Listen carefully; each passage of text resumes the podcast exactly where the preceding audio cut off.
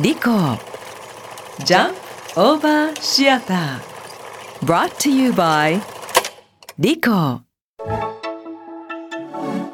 こんにちは。松井大吾です。リコジャンプオーバーシアター働く現場で起きるさまざまなエピソードをラジオドラマにしてお届けします。今回は上司の不思議な言葉遣いが気になって仕方ない社員さんのお話。私の上司は時々不思議な言葉遣いをする。よーし！これからプロモーション会議を始めます！あ、うんうんあ、あ、うんうん。あうん。なんかさ今朝から喉の調子が万難を排しててさ。万難を排すとはどんな困難があっても立ち向かうという意味ですが一体あなたの喉は調子がいいのですか？悪いのですか？まずはこのデータを見てくれ。ここまでのプロモーション結果なんだけど全く目鼻が立ってない。それを言うなら目処が立っていないではないですか？みんなも知っている通り去年目標をクリアした部長は昇進されて毎日部下を連れ回して今じゃすっかり裸の大将だ。多分裸の王様かお山の大将って言いたいんだろう。ということで今回のプロモーションにおける1人当たりのパーヘッドはマシン売上月50台でいこうと思うパーヘッドとは一人当たりという意味。今の使い方だと頭痛が痛いと言っているのと同じですよ。とにかく今回は予算目標を必ずクリアしていこう。みんな徹底的に反りにこだわって活動してほしい。反りああ粗品の粗に利益の利と書いて粗利のことを言いたいのね。このように私の頭の中では上司の言葉を正しく補正することに手間がかかりすぎて結局彼が何を言いたかったのか理解できていない。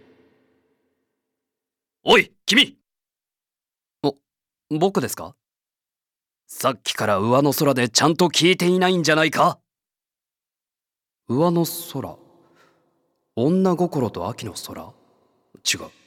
他人の空に？うんこれも違う。えー、何を言おうとしたんだ？ほらまた上の空だよ。上の空。上の空。合ってる。合ってます。何が合ってるんだ？お前は自分の世界に入り込む集中力は一流なんだからそれを活かしていいアイデアを生み出してくれよな。この人言葉は超絶適当だけどちゃんと部下のことが見えているのかも。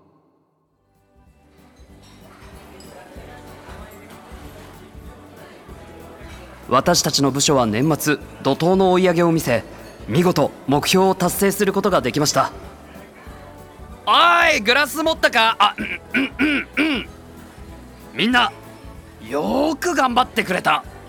それでは目標達成を祝してチアーズ！かっこつけて英語で言ってみたかったんでしょうがここはシンプルにあれでいいんです。えそれでは皆さん改めて乾杯！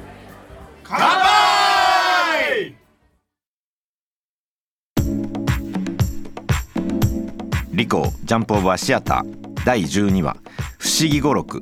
出演小野賢章原案ラジオネームスティーリー・タンさん脚本北村賢治演出松井大吾でお送りしました。